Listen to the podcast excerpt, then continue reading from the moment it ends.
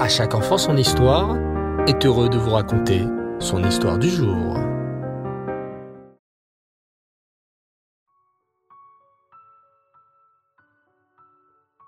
Bonsoir les enfants et Reftov, j'espère que vous allez bien. Baou Hashem. Dans une semaine, ce sera le 22 Shvat. 22 Shvat, c'est la Iloula d'une femme très spéciale, d'un modèle dans notre génération. Plein de petites filles portent son nom aujourd'hui dans tous les pays du monde. Évidemment. Je parle de la rabbinite Rayamushka, la femme du rabbi de Lubavitch. La rabbinite était une femme très discrète, et nous ne savons que très peu de choses sur elle. Mais nous savons une chose, c'est grâce à elle que nous avons le rabbi de Lubavitch, et c'est déjà immense. Après son départ, le rabbi a souvent utilisé une expression bien connue. Ve'achai yiten el libo. Cela est une expression pour nous inciter à nous inspirer d'elle et à faire en sorte que nous-mêmes, à travers nos actions de tous les jours, nous puissions prendre exemple sur elle, sur son comportement, et ainsi, d'une certaine façon, la faire vivre à travers nous. C'est pour cela que ce soir et la semaine prochaine, je vais vous raconter plusieurs anecdotes sur la rabbinite, desquelles nous pourrons voir sa grandeur et nous inspirer pour notre vie de tous les jours. Remarquons d'abord que la rabbinite était la première personne attachée et dévouée au rabbi et aux instructions qu'il donnait. Plein de personnes venaient ou écrivaient au rabbi afin de recevoir des conseils ou des brachot.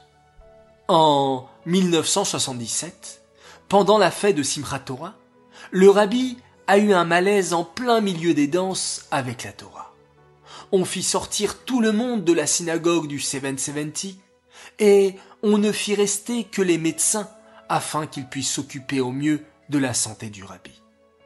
Au bout d'un moment, la situation était claire pour tous. Il faut emmener le rabbi à l'hôpital. Là-bas, les médecins pourront s'occuper correctement du rabbi. C'est le meilleur moyen pour qu'il reprenne correctement des forces. Mais le rabbi était catégorique. Il ne voulait pas être transporté à l'hôpital et préférait rester au 770 le temps de sa guérison. Au bout d'un moment, le rabbi qui était, vous l'aurez compris, très faible à ce moment-là, s'endormit. Alors, tout le monde se tourna vers la rabbinite Rayamushka. Rabbinite, lui dit le secrétaire du rabbi, les médecins sont formels. Il faut, pour la guérison du rabbi, le transporter à l'hôpital. Avant, nous ne pouvions pas accepter quand il était réveillé. Maintenant qu'il dort, en revanche, vous pouvez prendre cette décision pour lui. Mais la rabbinite fut formelle il en est absolument hors de question. Des gens écrivent au rabbi de proche ou de loin. Les chassidim viennent, malgré le coût et la difficulté du voyage. Ils demandent au rabbi des conseils sur des sujets très importants, y compris sur des sujets liés à leur santé ou à celle de leurs proches. Quand le rabbi se prononce, il se plie à sa décision, allant parfois à l'encontre des avis médicaux. Si le rabbi s'est prononcé sur son propre état de santé et qu'il a décidé de rester au 770, je ne peux que suivre son avis. Ainsi, le rabbi ne fut pas transporté à l'hôpital et resta au 770 jusqu'à sa guérison totale, Roche Kislev de la même année. Il arriva une fois que la rabbinite Rayamushka se casse un os. Bien sûr, elle fut hospitalisée et opérée. Quand elle rentra chez elle, un tour fut organisé avec des infirmières qui venaient se relayer tout au long de la journée chez elle pour s'assurer que tout allait bien. En effet, à l'époque, la rabbinite était déjà âgée et la guérison après cette opération était assez longue. Il faut savoir que la rabbinite ne demandait quasiment jamais rien à personne.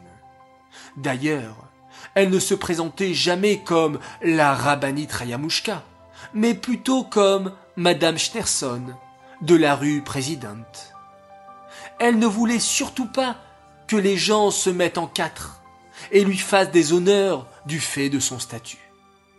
Cependant, un soir, pendant sa convalescence, elle appela chez madame Stenberg, qui était l'une des rares personnes qui connaissait très bien la rabbinite Rayamushka. Bonjour Esther, pourrais-je vous demander un service s'il vous plaît? Mais bien sûr, que puis-je faire pour la rabbinite répondit immédiatement madame Stenberg, surprise par cet appel inhabituel. Pourriez-vous, s'il vous plaît, appeler le centre des infirmières pour qu'ils envoient une infirmière chez moi? Voyez-vous, l'infirmière de ce jour est partie, et celle de la garde de nuit n'est pas encore venue. Cela ne me dérange vraiment pas, mais le rabbi refuse de me laisser seul. Il ne quittera donc pas la maison tant qu'une infirmière ne sera pas arrivée. Or, je sais qu'il y a un Farbringen de prévu ce soir au 770. Le rabbi est donc en retard, et je sais combien il est important que le rabbi puisse faire Farbringen avec les chassidim. Bien entendu, Madame Stenberg organisa aussi vite que possible une infirmière chez la rabbinite Rayamushka, afin que le rabbi puisse aller au 770. Enfin, je vous ai déjà parlé de l'histoire des livres, qui avaient disparu de la bibliothèque du rabbi. Quand on s'était rendu compte de ce qui s'était passé, on fit un procès à celui qui avait pris les objets de cette bibliothèque devant les juges américains.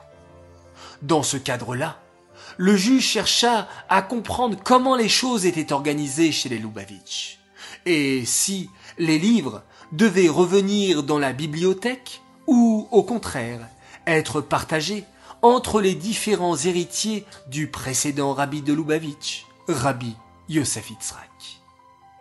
Parmi les gens qui furent interrogés, il y a eu la rabbinite Rayamushka, puisqu'elle était aussi la fille du rabbi précédent, et la cousine de celui qui avait pris des livres. Les juges vinrent jusqu'à Kronheitz pour l'interroger pour qu'elle puisse donner sa version des faits. En effet, il est très important dans un procès de bien écouter ce que chacun a à dire afin d'être sûr d'avoir tous les éléments pour rendre un jugement juste. En conclusion de l'interrogatoire, on posa la question à la rabbinite Rayamushka. Mais à qui sont les livres, madame Schnerson? La rabbinite répondit sans hésiter le rabbi et les sépharim sont au chassidim. Pour la rabbinite Rayamushka, les choses sont aussi simples que ça. Le rabbi est là, il donne des instructions, il se donne pour tout le peuple juif, donnant tout son temps, toute sa force et toute son énergie pour nous guider. Voilà les enfants, de belles anecdotes sur la rabbinite Rayamushka dont on fêtera la Elula la semaine prochaine le 22 Shvat. Cette histoire est dédiée les Nishmat, Moshe Abourmad Ben Shlomo et Nina Haddad Bat Aleem Shalom. J'aimerais souhaiter ce soir trois grands Mazal Tov. Alors tout d'abord un immense Mazal Tov à notre grande fille chérie Shaina Sterna Toubian. Nous te souhaitons une année remplie de réussite et une parfaite santé que tu puisses toujours donner du nachat à papa et maman et à ceux qui t'entourent. Merci pour toute ton aide avec tes frères et sœurs. Nous t'aimons très très fort. Message de la part de papa, maman, Dvoralea, Mena et Zelda Rachel. Un très grand Mazel Tov également pour une fille merveilleuse qui est née à Toubishvat il y a maintenant quelques années. Elle s'appelle Etzi Miriam Simchaf Dida. Mazel Tov à toi toi que j'ai eu la chance de rencontrer personnellement à l'aéroport Ben Gurion, je te fais un grand coucou et un grand Mazal Tov, et coucou au passage pour tes grandes sœurs Lola et Nili. Et un coucou au passage à vous tous, mes chers enfants, vous qui êtes des grands fans d'À chaque enfant son histoire. Je vous dis à tous Laila Tov, très très belle nuit, faites de très jolis rêves, on se retrouve demain Bezrat Hashem, et on se quitte en faisant un magnifique Shema Israël.